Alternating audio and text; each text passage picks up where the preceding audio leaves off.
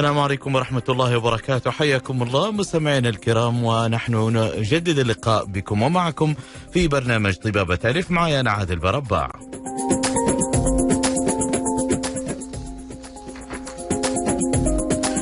موضوعنا اليوم مستمعينا الكرام عن الاكتئاب ويعد من الموضوعات اللي شغلت مجال الطب النفسي ومن المعروف أن الأمراض النفسية تكون أحيانا أكثر ضررا من الأمراض العضوية.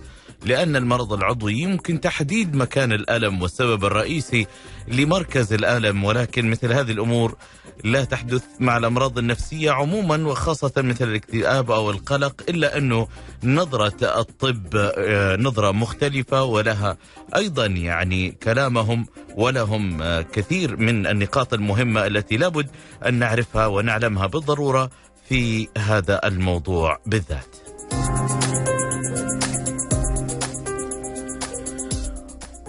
ضيفنا في هذه الحلقة هو الدكتور منتصر مصطفى ورئيس قسم الطب النفسي بمستشفى دار الشفاء بالرياض. حياك الله دكتور منتصر وسعداء بوجودك معنا في هذه الحلقة.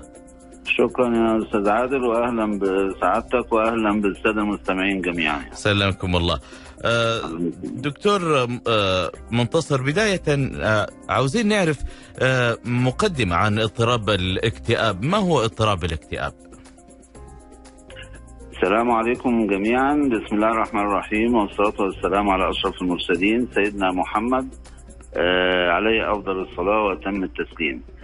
آه اضطراب الاكتئاب إحنا قبل ما نذكر اضطراب الاكتئاب إن إحنا لازم نعرف إن آه، اضطراب الاكتئاب مش زي ما الناس متخيلة إن هو بيعوق الواحد في الحياة ولا أي حاجة. اضطراب الاكتئاب زيه زي بقية الأمراض الأخرى. آه، محتاج تكيف من المريض على المشكلة بتاعته زي مثلا واحد عنده السكر مثلا بيعمل رجيم ويلعب رياضة كده برضه اللي عنده اضطراب الاكتئاب في حاجات معينة يعملها في حاجة أدوية معينة ياخدها في تفكير معين هيحاول يغيره ببعض الطرق. المهم إن هو في الآخر يعني جودة الحياة بتاعته في حياته الشخصية هتبقى أحسن. هو ده نعم. المطلوب أصلا من إن إحنا نعرف إن في حاجة اسمها اكتئاب. نقول الاكتئاب ده محتاج إيه؟ عشان جودة حياة المريض تبقى أفضل ويعيش حياته أحسن. نعم. أذكر المستمعين الكرام بإمكانهم التواصل معنا إذا كان عندهم أي سؤال أو استفسار حول هذا الموضوع. آه، بإمكانهم إرسال رسالة نصية أو حتى إذا حابين إنهم يتصلوا علينا بإمكانهم ذلك لكن يرسلوا على الواتساب حتى نتمكن من قراءة أسئلتهم أو الاتصال عليهم إذا وضعوا أرقامهم حتى نتواصل معهم. على واتساب الإذاعة على 055 66 89 001 وطبعا حلقتنا اليوم مع مستشفى دار الشفاء بالرياض وبالتأكيد مستشفى دار الشفاء اسم له دلالته ويعني ما شاء الله يمتلكون أكثر من 47 أو حوالي 47 عيادة ومتواجدين في آه، خدم بخدماتهم الطبية المتعددة. آه، موقعهم في طريق الملك فهد حي الشام وعندهم عروض على أيضا عيادات النساء والولادة والمتابعة والحمل. كل ما عليك فقط أن تحجز موعدك أونلاين وتكون بإذن الله تعالى. في ضيافتهم معزز ومكرم وكل العناية تجده إن شاء الله عندهم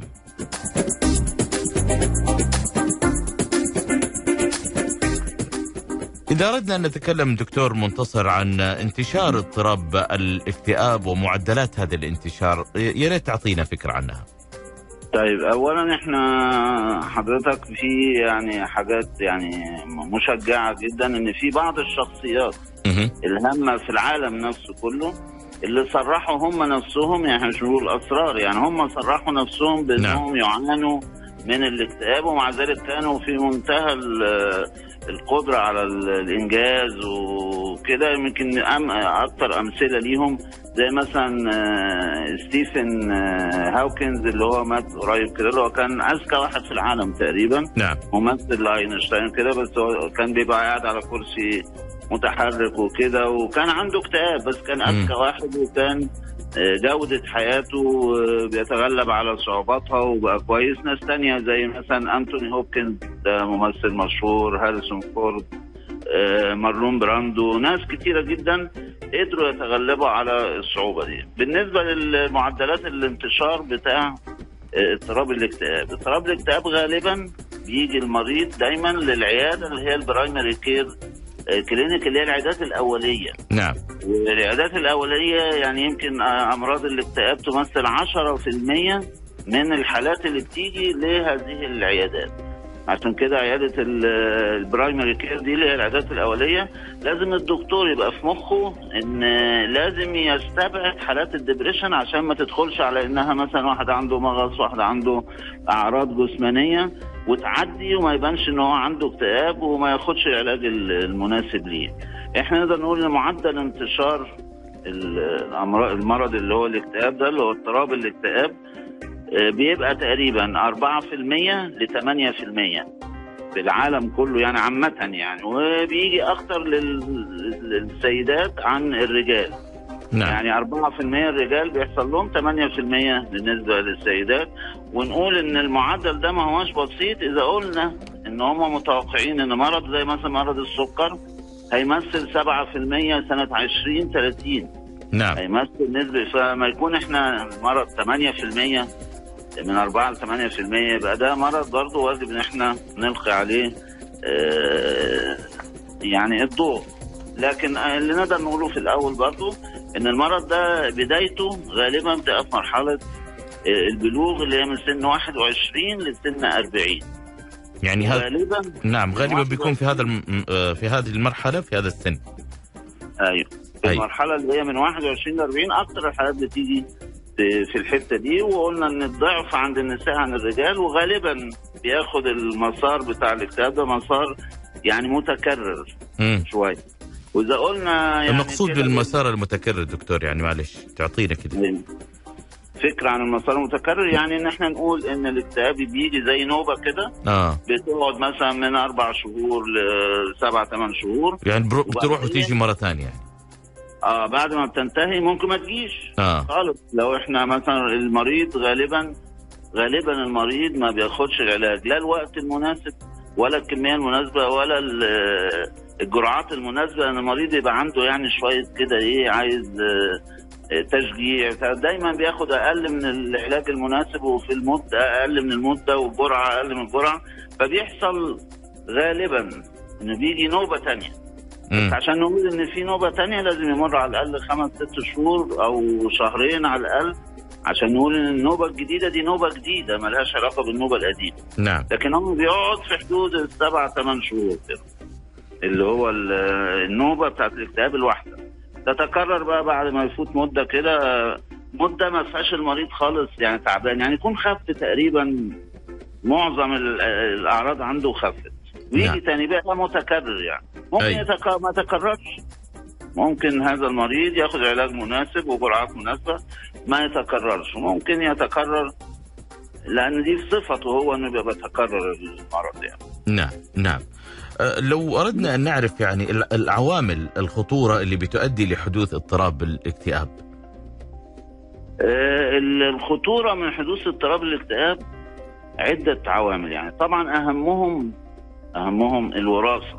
مم. وإن كان جميع الدراسات يعني هم جميع العلماء وجميع الناس يقول لك الوراثة مثلا تمثل 40% من الحالات يبقى دايما عندهم عامل وراثة. نعم. لكن هم بدراسات الجينوم مثلا الجديدة والحاجات وعملوا دراسات كثيرة ومش قادرين يحطوا يعني إيديهم على حاجة بتقول إيه إحنا خلاص أهو ده السبب وده حاجة وراثية وبتاع لكن هم شايفين في الدراسات بتاعتهم إن في عوامل كتيرة جينية موجودة مش قادرين هم يقولوا بالفم المليان كده إن ده حالة وراثية ولكن هو طبعا ماشيين لسه في الدراسات وماشيين هم عايزين يثبتوا إنها حالة وراثية لأن هم بالمعدلات بتاعتهم إن 40% من الحالات بيبقى فيها وراثة فأول. risk factor أو عامل خطورة بيجي عند ال- الشخص اللي هو ممكن يصاب باضطراب ال- الاكتئاب هو الوراثة. تاني حاجة ممكن تعمل risk factor برضه أو عوامل خطورة الخبرات بتاعة الطفولة بتاع ال- المريض. إحنا أيوة قلنا المرض يجي في سن ال 21 بس خبرات طفولته بقى. أيوة. من أهم الخبرات اللي هي ممكن تبقى شوية سيئة شوية أيوة. زي فق- فقدان أحد الأبوين خصوصا الأم في السن اللي هو عند قبل سبع سنين. ده خبرة طفولية بت- بتمثل اكسبيرينس خطيرة عند المريض. تاني حاجة أما كان مثلا في المنزل بتاعه هل كان في رعاية منزلية جيدة؟ عدم وجود الرعاية المنزلية الجيدة تنبئ أن هذا الشخص ممكن إنه يعاني. يعاني من اضطراب طيب أنا مكمل معك يا دكتور لكن حنكمل الله عوامل الخطورة آه، وإيش. أسباب ال- العوامل هذه. لكن بعد الفاصل أذكركم مستمعينا الكرام بإمكانكم التواصل معنا عبر واتساب الإذاعة على 055 6689 001 ابقوا معنا.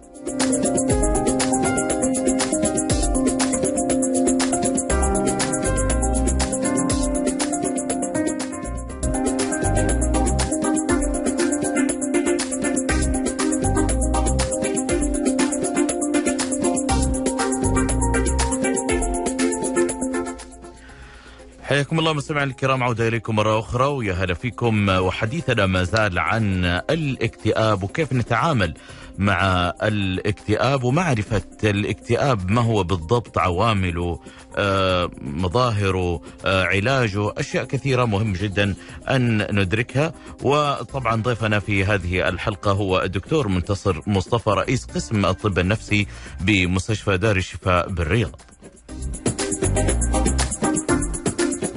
أذكركم مستمعينا الكرام بإمكانية التواصل معنا بأسئلتكم واستفساراتكم أو حتى رغبتكم بالاتصال علينا فقط راسلونا عبر واتساب الإذاعة وإحنا راح نتولى قراءة هذه الرسائل أو الاتصال عليكم على واتساب رقم 055 6689 001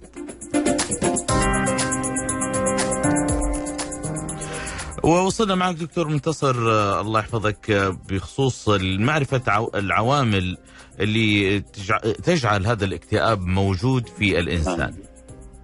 أيوه إحنا كنا لسه بنقول حكاية فترة الطفولة لو في أحد مثلا برضو الوالدين بيشرب بعض الكحوليات أو حاجات هي إدمانية برضو دي عوامل خطورة. لو نفس الطفل ده حصل له ما يسمى بال child sexual abuse ليه يعني حصل عليه اعتداء معين كده بتعمل برضو عنده آه، مشكلة. وممكن بقى الخبرات الطفولة السيئة دي يحمي الطفل منها هو نفسه. لو الطفل ده طفل ذكي وكويس ويقدر يتغلب على الصعوبات وفي علاقة سوية قدر يعملها إذا كان الأب والأم مثلا في عندهم مشاكل ولا حاجة قدر يعمل علاقة مثلا مع خاله مع ابن عمه حد كبير حد جاره أيوه. يقدر هو لو العلاقة دي كويسة يقدر يتغلب على ال- ال- الخبرات الطفولة السيئة دي. في بعض الصفات الشخصية اللي بتبقى موجودة برضه في الشخصية لو هي موجودة ممكن يجيله أكتر اضطراب الاكتئاب زي مثلا في شخصية وسواسية شوية مم. شخصية قلوقة مندفعة. آه، ممكن برضه لو هو عنده الشخصية دي طاغية على بقية شخصياته يعني بقية صفاته يعني ممكن يبقى مؤهل يجيله اضطراب اكتئاب أكتر. في برضه ظروف اجتماعية موجودة آه، ممكن تخلي في عوامل خطورة زي مثلا استقرار الزواج. يعني واحد مثلا متزوج ومستقر ماشي حلو كويس جدا. لكن افترض الزواج ده تكاليفه كثيرة في انفعالات كثيرة في طلاق بتلاقي في تأثير أكتر. ونلاقي إن النساء دي بقى عكس بقى اللي هو اللي هو الحالات بتيجي أكتر في النساء عن الرجال لكن النساء بتقدر تتماسك أكتر في حالات الانفصال والحاجات دي عن الرجال. نعم. يعني الرجال النساء أقل في التأثير لكن لو الراجل حصل له نفس الظروف من الضغوطات بيبقى أكتر مهيأ إنه يحصل له حاجة اضطراب اكتئاب أو كده. بالنسبة لل- للاسره لو السيدة عندها مثلا ثلاث أطفال أو أكتر دي عوامل خطورة عندها. لو في الثلاث أطفال دول كلهم في سن صغير مثلا أقل من سن 11 سنة. برضه يبقى ده عامل في مثلا عوامل خطورة في الحياة زي مثلا عدم انتظام الرواتب بتاعته عدم الثقة ما بين شريكين الحياة. في أحداث سل- سلبية قوي حصلت في حياته خوف خسر حاجة حاجات آه، فقدان حاجة كده زي كده. في برضه بعض الأمراض. لما بتيجي لبعض الأشخاص أمراض العادية خالص مش الامراض الأمراض النفسية. لو جت عند الم... عند الشخص زي مثلا في الأعصاب النيرولوجي في مثلا مرض الشلل الرعاش التصلب اللويحي الجلطات بتاعت الدماغ الصرع بتزيد من خطورة اللي هي إيه ال risk factors انه يحصل له اكتئاب. في امراض زي أمراض القلب مثلا زي ما بعد الذبحه الصدرية دايما بيحصل اكتئاب ولو المريض خد علاج للاكتئاب بعد الذبحه الصدرية بيكون معدل الشفاء بتاعه من الذبحه الصدرية أحسن. برضه مرض السكر مرض آه، السرطان الحاجات دي كلها بيصاحبها غالبا اتجاه كده للاضطراب اللي هو الاكتئاب. نعم. لكن لو خد العلاج وكده ما يحصلش حاجة. يعني ممكن يتغلب على الموضوع ده. ونقدر نقول برضو آخر حاجة في الموضوع اللي هي عوامل الخطورة إن ممكن أمراض النفسية نفسها نعم. في حاجة اسمها كوموربيديتي يعني يبقى مرض نفسي معاه مرض نفسي تاني. زي اضطرابات القلق اضطرابات الشخصية واحد بياخد أدوية مخدرات واحد بيشرب كحوليات كل ده بيشيل معاه كده مشكلة إن ممكن يحصل اضطراب الاكتئاب نعم. يعني هذه تعتبر من أبرز ال- الأعراض أو العلامات اللي بتظهر على المكتئب. دلوقتي يعني ال- المكتئب اولا عشان نبتدي في نوضح بس معلومة معينة. أيوه أيوه. مش آه مش المكتئب هو الشخص اللي قاعد يعيط. أها. يعني واحد مثلا قاعد يعيط مثلا صيت في الامتحان وقاعد يعيط الناس تقول لك ده مكتئب وكده. لا الاكتئاب آه، تفكير خالص تاني. الاكتئاب غير الحزن يعني. هو لا غير إن واحد قاعد يعيط. هو ممكن نعم. يقعد يعيط برضه يعني بس إيه مش هو ده اللي إحنا نسميه ك كتشخيص نعم. ده عنده اكتئاب عشان قاعد بيعيط لا نعم. الاكتئاب ده غالبا بيبقى مش قاعد بيعيط ده غالبا بيبقى قاعد عنده بيسموه حاجة اسمها الخواء يعني. يكون واحد فاضي واحد يقول لك أنا مش أنا أو أنا مش هنا أو أنا مين أو أنا إيه أهميتي يعني ده مش واحد قاعد بيعيط لا ده واحد زي ما تقول فاقد ال- الشعور بنفسه والشعور إن هو يعني يستاهل الحياة وبيبقى قاعد كده إيه ما فيهوش مشاعر قوي يعني إحنا بنقول إيه بيعيط لا ده هو بيبقى أكثر ان هو بيبقى مش شاعر بنفسه مش عنده اضطراب في. شخصيته مش اضطراب في الشخصية هو؟ مشاعره مشاعره إن هو مش حاسس بنفسه. عشان كده أيوه. مثلا كتير جدا من حالات الاكتئاب 30% منها مثلا بينتحر. وبينتحر ليه؟ هو مش حاسس. يعني هو ينتحر ما ينتحرش. يعني. مش هو حاسس بيها إن هو يعني لو واحد عادي بيفكر يقول لك أنا إيه دخل ينتحر ولا أعمل حاجة غلط. لكن ده بينتحر عادي. ممكن فده عايزين نبين في الأول إن كلمة اكتئاب دي غير ما الناس متخيلها يعني. نعم. إن ده واحد قاعد مثلا كده بيعيط ولا حزين. لا ده بالعكس ده بيبقى قاعد مش مش مستمتع بالدنيا. بس عشان إحنا نقول إن الشخص عنده اكتئاب إن طبعا في التصنيفات العالمية وكده عشان يقدروا يدوا تشخيص كويس إن الشخص ده عنده اكتئاب. اذا دكتور بمعنى إنه أيوه. الاكتئاب ممكن يأثر على حياة وعقل وجسم الإنسان بشكل كامل يعني. ده أكيد ده ده اللي. بيحصل دايما. طبعا زي ما سعادتك بتقول إنه بيأثر على مجالات حياته المختلفه لكن إمتى بقى نقول إن ده اكتئاب؟ حددوا هم مثلا إن هو الشروط دي مش أي واحد مكتئب نقول عليه مكتئب في شروط معينة أيوه. لازم تتوافر زي إيه يعني هذه الشروط أو الأعراض؟ آه هم تقريبا ثمان شروط بس الثمان شروط دول مش لازم يحصلوا كلهم. أيوه أيوه. لازم على الأقل يحصل خمسة من الأعراض اللي إحنا هنحاول إن إحنا نختصرهم دلوقتي. نعم. يعني أول أول حاجة إن المريض يبقى على الأقل عنده يا إما ال- المشاعر وال- وال- والأحاسيس عنده فيها اكتئاب أو إنه يكون مش مستمتع في الدنيا بيسموها أنهي دنيا أو بيبقى مش مستمتع في الدنيا فواحد أيوة. أول حاجة المزاج الاكتئابي ده اللي إحنا بنقول عليه ده لازم يكون موجود طول اليوم واخد بال سيادتك. مش مثلا واحد مثلا دلوقتي مكتئب وبعدين بعد شوية قاعد عمال يضحك بقى ويتفرج على مسرحية. لا لازم يكون عشان نقول ده عنده مزاج اكتئابي أو depressed mood أو كده إنه يبقى معظم اليوم واخد بال سيادتك؟ أيوه. إن هو آه، مكتئب. ولازم الاكتئاب ده مش بس هو يبقى حاسس بيه كمان اللي حواليه يحسوا يعني الواحد يشوفه من بره كده إيه ده الراجل ده مكتئب. ويفضل كده معظم اليوم وكل الأيام لمدة على الأقل أسبوعين.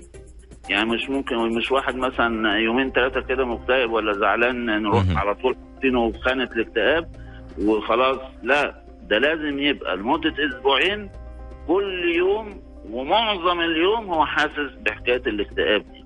يعني دي أول نقطة. نعم. وإنه يبدو عليه دايما من خارج إنه متوتر وخصوصا لو كان طفل صغير لأن الطفل الصغير ما يقدرش يعبر عن الاكتئاب قوي صحيح. فالطفل الصغير بيعبر عن اكتئابه إنه يبقى متوتر كده. يعني رايح جاي متوتر مش مبسوط. يعني المراهقين والأطفال الصغيرين مش لازم يحصل له مزاج اكتئاب كده زي ما إحنا فاهمين. ممكن يبقى مجرد توتر ونحطه كده. تاني حاجة انه تاني حاجة من الثمان حاجات. ان نعم هو ما عندوش استمتاع بالحاجات اللي كان بيستمتع بيها قبل كده. حاجة بيسموها انهيدونيا أو بتبقى يعني نزول جامد جدا في نشاطاته واهتماماته بس إيه كمان؟ معظم اليوم برضه. والمقربين ليه يقولوا كده برضه يقولوا الراجل ده كان بينزل مثلا يلعب رياضة بيلعب كورة بيروح مثلا سينما دلوقتي ما عادش خلاص ومفيش استمتاع ولا اهتمام أصلا عنده. بس إيه مش مش ساعة كده لا طول الأسبوعين اللي إحنا بنتكلم عليهم. يبقى أول حاجة يبقى مزاجه مكت- مكتئب. الأسبوعين كلهم وتاني حاجة ما فيش عنده متعة في الحياة. حتى الحاجات اللي كان بيحبها قبل كده ما عادش مش عايز ياكل مش الحاجات دي. وبعدين تالت حاجة برضو إن يكون في حصل تغير شديد في الوزن على الأقل 5% يا بالزيادة بالنقص يعني سواء. زيادة أو نقص إحنا بنعتبره آه، تغير في الوزن. فعلى الأقل 5% وإنه مصاحب لل- لعدم زيادة الوزن أو نقصانه وان الشهية اختلت خالص. نعم. وإيه؟ كل يوم. مش مثلا صاحي الصبح مش عايز ياكل وبعدين يجي الظهر يديها اكل لا ده حالة يومية يعني. لازم يكون كل اليوم وكل الأسبوعين. عشان نقدر نقول إن ده يعني اكتئاب فعلي. وبعدين رابع حاجة النوم. غالبا قلة النوم بس في أحيانا بيبقى زيادة في النوم. يعني ساعات انسومنيا وساعات هايبرسومنيا يعني الاثنين بنعتبرهم إحنا تغير. خامس حاجة يبقى عنده الحركة برضه. برضه الحركة بتنقص والصان يعني ممكن يكون عنده خمول أو مثلا مش عايز يروح الشغل ما خلاص زهقان. أو في ناس منهم بيبقوا اجيتيتد شوية متوترين شوية. عندهم شوية هياج بسيط كده. نعم. فيا إما هياج بسيط وتوتر كده جامد يا إما بقى خمول وعدم حركة وكده. دي خامس حاجة. سادس حاجة إن يكون الراجل ده انخفضت طاقته خلاص وعنده إرهاق واعياء طول اليوم. سابع حاجة إحساسه بإنه هو مفيش جدوى ولا شعور زي شعور بالذنب كده غير مبرر. ان. مفيش جدوى من الحياة قيمة قيمته إيه يعني و... وممكن يحصل إنه يظن ضلالات معينة زي الحاجات اللي بتحصل لبعض الناس اللي عندهم حاجات يعني عقلية.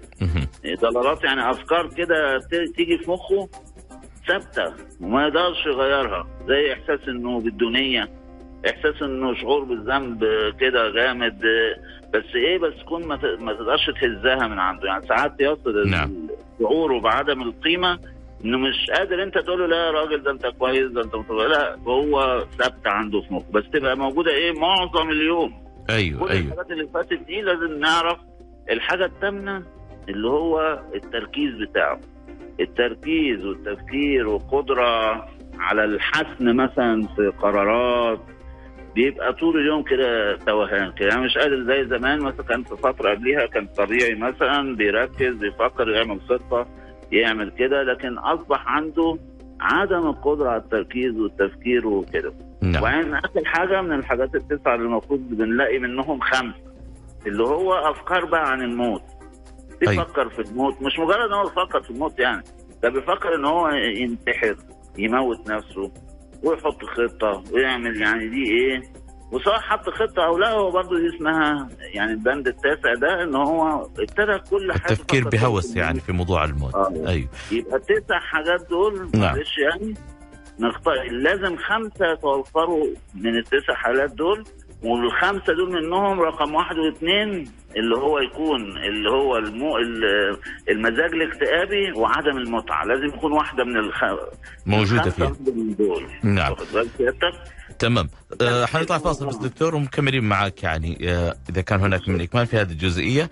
وللتواصل معنا اذكركم أيضا مستمعينا الكرام بإمكانكم التواصل عبر واتساب الإذاعة على صفر خمسة خمسة ستة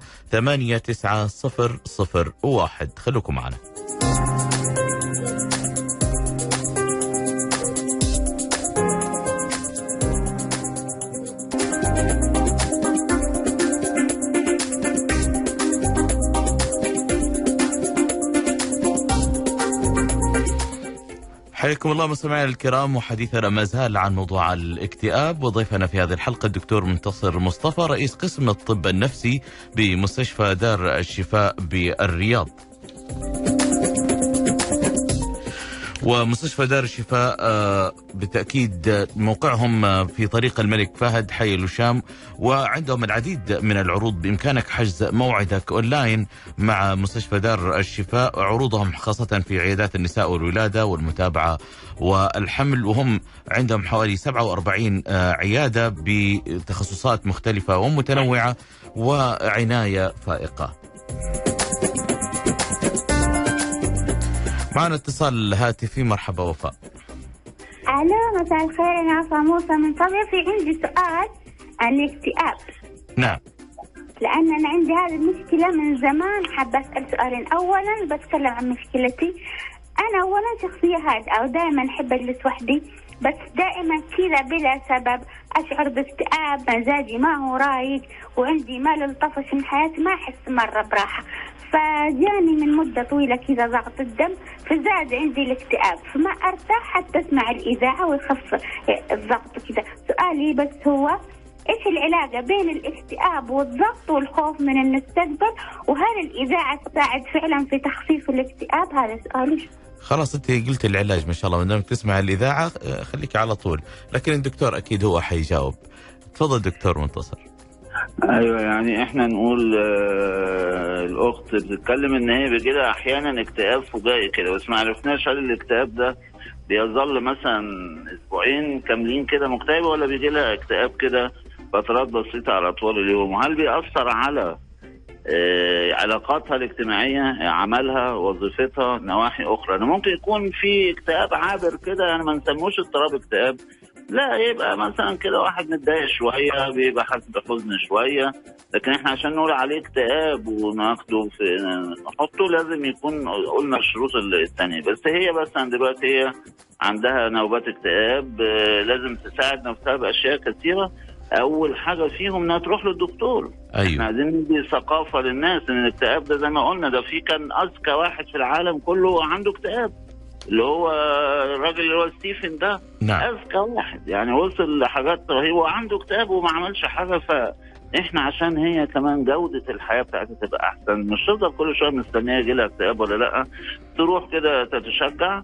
في طرق كتيرة مثلا وزارة الصحة عاملة مثلا تليفون آه، معين للناس اللي عايزة يعني مش قادر يروح أو مكسوف أو في تليفونات يتكلم فيها. في يروح مثلا مع حد يكون يشجعه. يروح مع عندنا مثلا في العيادة هنا مثلا عندنا برضه ممكن يتكلم من الناس ممكن حد يجي معاه يدخل العيادة. مجرد ما هو هيدخل يبتدي يتفهم بقى أو هي الأخت تتفهم. الموضوع الاكتئاب ده حاجة بسيطة. الناس بس مضخماه. لكن هو. لو هو خد العلاج المناسب بالجرعه المناسبة وفي الوقت المناسب قبل ما يكبر في السن. يعني أنا متخيل انها لسه صغيرة في السن. نعم. أنا أقول لو ابتدى بدري وخد علاج آه، ناجع. أنا أقول ما يجيلوش نوبات تانية ممكن خالص. ممكن يعني النوبة تقعد ثلاث شهور تخلص خالص وما تتكررش. نعم. فإحنا حماية لها من أي حاجة إحنا عندنا في المستشفى نستقبلها في أي وقت أو تليفونيا ونديها برضو نصايح عشان جودة حياتها تبقى أحسن. لكن جميل عملية المرض لازم هي تعرف إنها بسيطة جدا وعلاج الإدمان فيه نقطة مهمة جدا. أيوة. علاج معلش علاج الاكتئاب مو- نقطة مهمة جدا. الناس كلها أنا معظم الناس اللي بيجوا لي مرضى كده أول سؤال يسأل يا دكتور أنا مش عايز العلاج يعمل لي إدمان. يعني في برضه آه، عدم تفهم شوية لأن العلاج دايما اللي هيكتبه دكتور نفسي ده دايما علاج إدمان. لا مش هيدمن عليه ولا هيوقفه. بالعكس ده في بعض الأدوية اللي طالعة حديثة ما بندرجهاش وإحنا بن بن بنوقف الدواء مش نقول مثلا خد نص الكمية. لا ده في حاجات خلاص بقت ما فيهاش أي نوع من أنواع التعود عليها ابدا. والعلاج ملوش أي أعراض جانبية خصوصا العلاجات اللي هي الحديثة. كان في علاجات قديمة دلوقتي الدنيا اتغيرت وفي علاجات حديثة. ما في آه، يمكن 5 10% بيحصل لهم بس أعراض بسيطة وبتروح باستمرار العلاج. فأنا أنصح الأخت برضو إنها تساعد نفسها اولا عشان تعيش حياة أحلى وممكن لو جات لنا إحنا عادي يعني خليها مثلا تكلمنا في تليفون وإحنا تيجي وهتلاقي في بقى تغيير في حياتها جامد وربنا يعني يساعدها ويشفيها آمين آمين يا رب وكل مريض يا رب الله يشفيه. آه يعني هذا الآن آه، تقريبا آه آه، اللي هي كل ال- الأعراض أو يمكن ال- الأعراض الشاملة اللي ممكن تتوفر في الشخص ال- المضطرب أو نعم. المكتئب آه، بدقة. آه. طيب. في حاجة آه. في حاجة هنا برضه لازم نقولها إن برضه إن إحنا مش بس كده هي الأعراض الأعراض لازم اولا ما يكونش في حاجة مسبباها تانية يعني ما يكونش في مرض تاني نفسي أو عادي مسبب نفس الأعراض دي لازم نستبعده. ولازم الأعراض دي زي ما قلنا من شوية تؤدي يعني ممكن واحد يبقى بيقول لك أنا مكتئب وبعدين حياته ناجحة وكويس كويس جدا في كل حاجة. نعم. لازم عشان نقول الراجل ده عنده اضطراب إن يكون العملية دي أثرت عليه. يعني مش مجرد يقول لك أنا زعلان ومش عارف إيه لا لازم تأثر على علاقاته الاجتماعية لازم تأثر على عمله وظيفته نواحي حياته زواجه حياته كلها. ما كانش هتتأثر وكل حاجة تبقى تمام يبقى الراجل ده لسه متوازن عايز بس جلسات كده تشجيعية تدعيم شخصيته حاجة كده. في نقطة برضو مهمة في الحتة دي برضو بعد إذن حضرتك. اي تفضل اللي هو في فرق ما بين إن الواحد يحصل عنده فقدان لواحد عزيز أو وفاة أو فقدان مالي جامد أو يحصل كارثة مثلا زلزال مثلا آه، حريقة كبيرة. نعم. ويحصل بعديها اكتئاب ونقول إن ده اضطراب اكتئاب. ده مش اضطراب اكتئاب. يعني لو واحد مثلا فقد واحد عزيز عليه جدا و... أو فقد فلوسه خالص مثلا أو أو في بقول زي كارثة أو كده. ده في فرق ما بينه في إيه بقى؟ أول حاجة إن الفقدان ده بيبقى المشاعر اللي عند الشخص غالبا هي مشاعر الفقدان ده نفسه. في الاضطراب ال- الاكتئاب المشاعر كلها في إن هو ملوش لازمة. وان مفيش متعة والسعادة اختفت من الدنيا. ده ما بيحصلش في الح- الحالة بتاعت حكاية بعد الوفاة اللي هو الزعل بيسموها grief يعني الزعل ما بعد الوفاة أو post stress لكارثة أو حاجة. في حاجة تانية إن المشاعر المختلة دي عند الشخص اللي هو بتاع ال grief ده اللي هو عنده فقدان عزيز لديه أو حاجة بتتقلب طول النهار. لأنها مش أصيلة فيه الصبح كده تتقلب تنقص بقى بالليل تحدث تزيد تقل. بتجيله دايما على نوبات كده. أول ما يخطر في باله وفي ذهنه الراجل ال- الشخصية اللي ماتت دي. يبتدي يكتئب. يعني هو مكتئب على طول هو لما تيجي عليه كده. يعني حتى بيسموها بنج أوف جريف. يعني دي فجأة كده يفتكر اللي ميت ده يبتدي بقى يزعل ويعيط وإيه. أما بيفتكروا ب... لكن التاني الراجل بتاع الاكتئاب ده, ده الاختلال في المزاج ثابت طول النهار. مش مرتبط بفكرة حكاية الراجل الشخصية اللي فقدها أو الكارثة اللي حصلت أو حاجة. ده حاجة تانية برضه في حكاية الجريف دي أو الفقدان ده. دايما الأفكار بتاعة المريض بتبقى دايما مرتبطة بالراجل اللي مات ده. يعني هو حالة الوفاة أو الكسر يعني يقعد يقول لك ده كان كذا ده كان يعني دايما لما بيجي يتكلم يربط ما بين الفكرة اللي عنده اللي هي بتاعت الاكتئاب دي وباله مشغول بيسموه بايت كده بحكاية ال- ال- الشخصية اللي ماتت دي أو الكارثة اللي حصلت يقعد يتكلم عليها ما بيتكلمش على إنه مكتئب بيتكلم على الكارثة. نعم. أما ال- ال- الراجل بتاع اضطراب الاكتئاب ده دايما عنده تشاؤم مستمر دايما يلوم ذاته هو. يلوم ذاته دايما ينقد نفسه دايما كده حاسس إن هو أقل من غيره إن هو ملوش لازمة وكده. وآخر حاجة إن السيلف esteem في حاجة اسمها self esteem اللي هي تقدير الذات. يعني تقدير الواحد لذاته اسمها. self esteem كل واحد عندنا بيبقى عايش ومبسوط كده عشان عنده good self esteem أكيد. مكافح ويشتغل. self esteem ده بيظل موجود عند الراجل بتاع ال- ال grief ده اللي هو بيف- بيفقد عزيز لديه أو بعد الكوارث أو كده. نعم. ولكن بيختفي خالص عند الراجل بتاع اللي المكتئب هو اضطراب الاكتئاب. بيبقى عنده إحساس بعدم أهميته تماما وبيكره ذاته ودايما كده. وانه بدون هذا الإنسان اللي فقده هو ملوش داعي وما له اي وجود. و...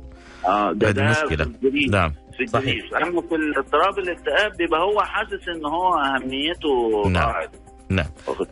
معنا يعني- اتصال معنا اتصال بس دكتور ونكون معك م- مرة ثانية. أه، أبو سعد حياك الله.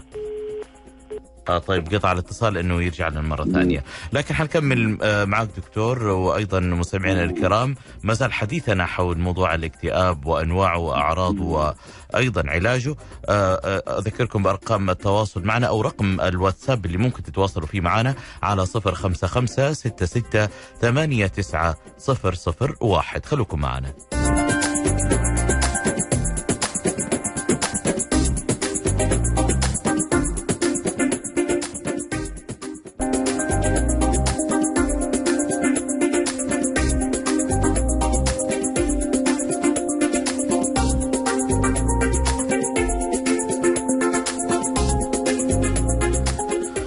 حياكم الله مستمعينا الكرام. يا هلا فيكم للتذكير مرة أخرى برقم التواصل عبر واتساب الإذاعة على صفر خمسة خمسة ستة ستة ثمانية تسعة صفر صفر واحد. بإمكانكم إرسال رسالة نصية أو الاتصال علينا.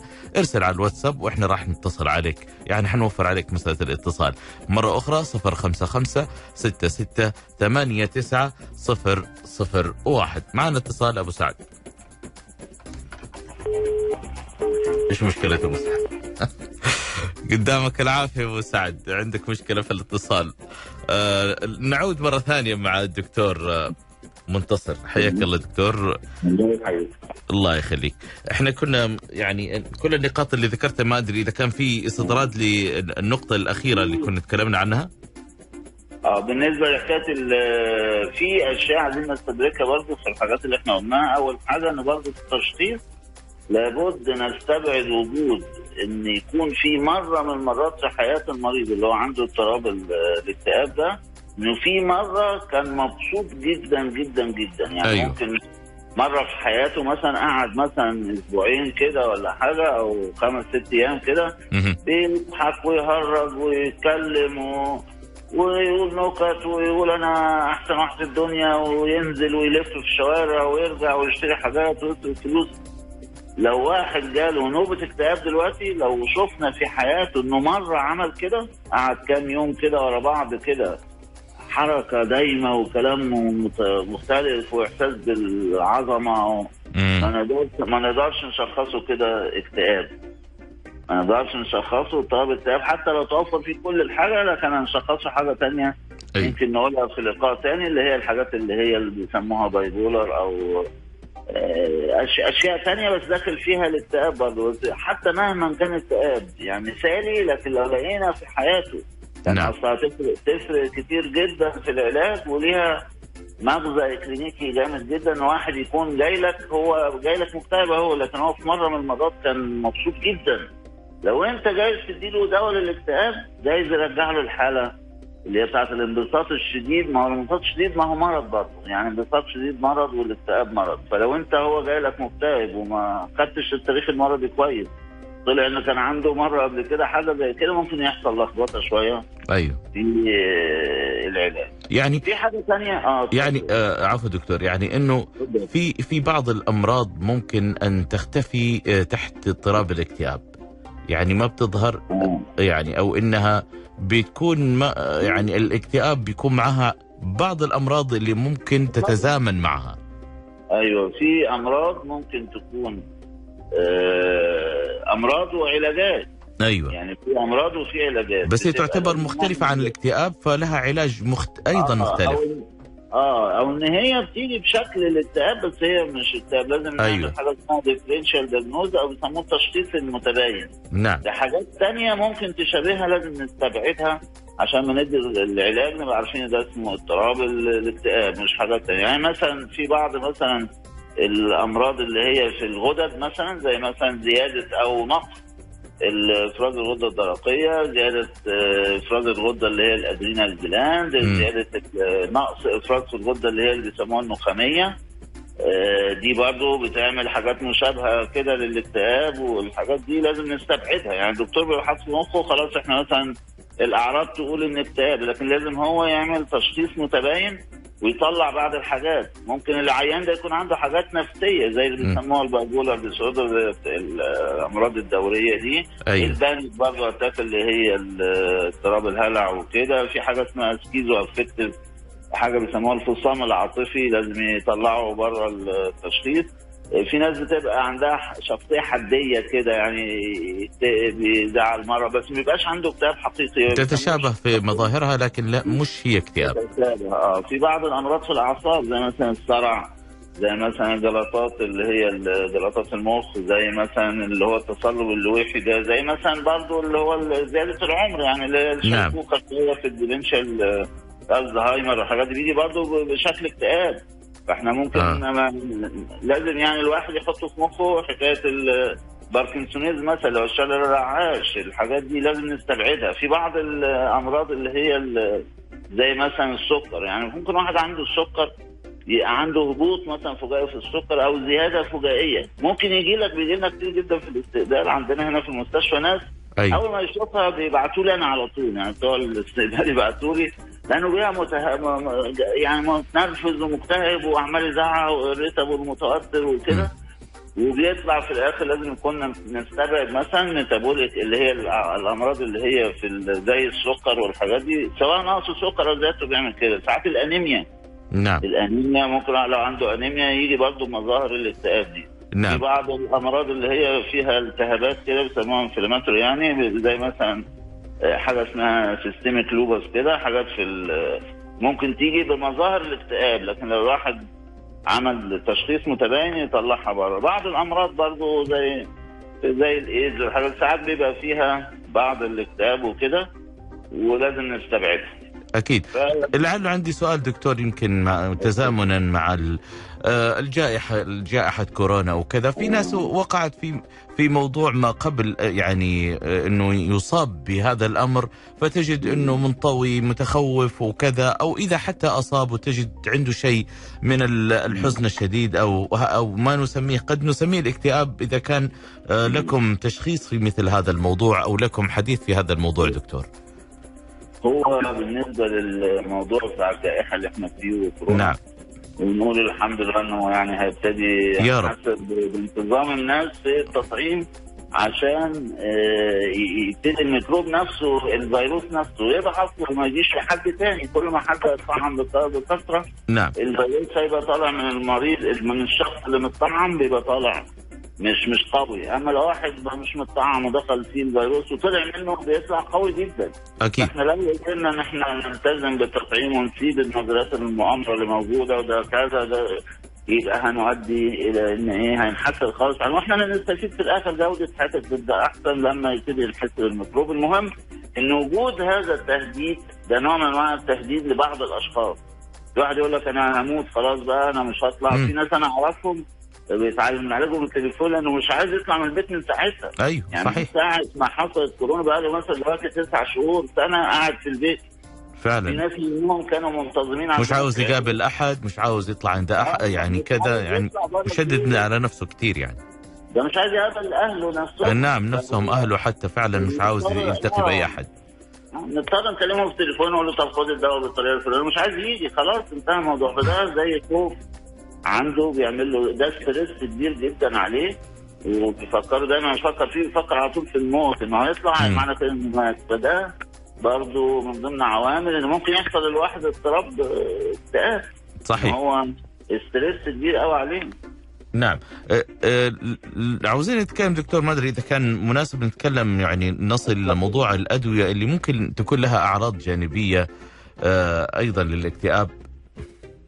في أدوية بعض الأدوية بنعمل آه، حذر كده وإحنا معاهم عشان إيه آه، يبقى إحنا عارفين ان ممكن تمثل حاجات معينة. زي مثلا بعض أدوية ال- ضغط الدم زي مثلا حاجات اللي بيسموها حاصرات آه، بيتا أو بيسموها beta blocker. في نعم دواء اسمه reserpine methyldopa الحاجات اللي هي ال- آه، الأملور اللي هي ال steroids اللي هي ال- الحاجات اللي فيها كورتيزينات وحاجات كده. والحاجات بتاعت المعدة دي برضو حاجة برضو ما تخطرش على بال حد اللي هم ال H2 blocker اللي هم زي الرانتبيتين والحاجات ال cimetidine الحاجات العادي بتاخد لحموضة المعدة ممكن تؤدي لموضوع الاكتئاب. وفي حاجات آه، ممكن زي مثلا المرخيات العضلات آه، ال chemotherapy لبعض الناس اللي هم بياخدوا chemotherapy ربنا يشفي الجميع طبعا بياخدوا chemotherapy أو اللي هو العلاج الكيميائي زي الإنترفيرون. زي بعض مضادات ال- الفيروسات بيحصل side effect أو بيحصل اعراض جانبية بان بتعمل depression بس نعم. إحنا مثلا حاجات تانية في مثلا زي الناس بتاخد آه، هرمونات مثلا زي الاستروجين زي البروجسترون. في ناس بتاخد تستوستيرون مثلا عايز مثلا يا إما أيوة. علاجي يا إما عايز يعمل عضلات أو حاجة وتلاقي أعراضها الجانبية فظيعة. نعم. زي الجونادوتروفين في أشياء ال growth hormone في أشياء ما بتتاخد. ساعات بتبقى إجبار لأن دي حاله مريض. ساعات واحد بيبقى ياخدها عشان يحسن حاجة معينة ويجي له أعراض الجانبية. مم. فإحنا لازم الواحد يشوف الأدوية ويشوف يوزن يعمل موازنة ما بين يعني افترض واحد مثلا عنده القلب وعنده هبوط في القلب.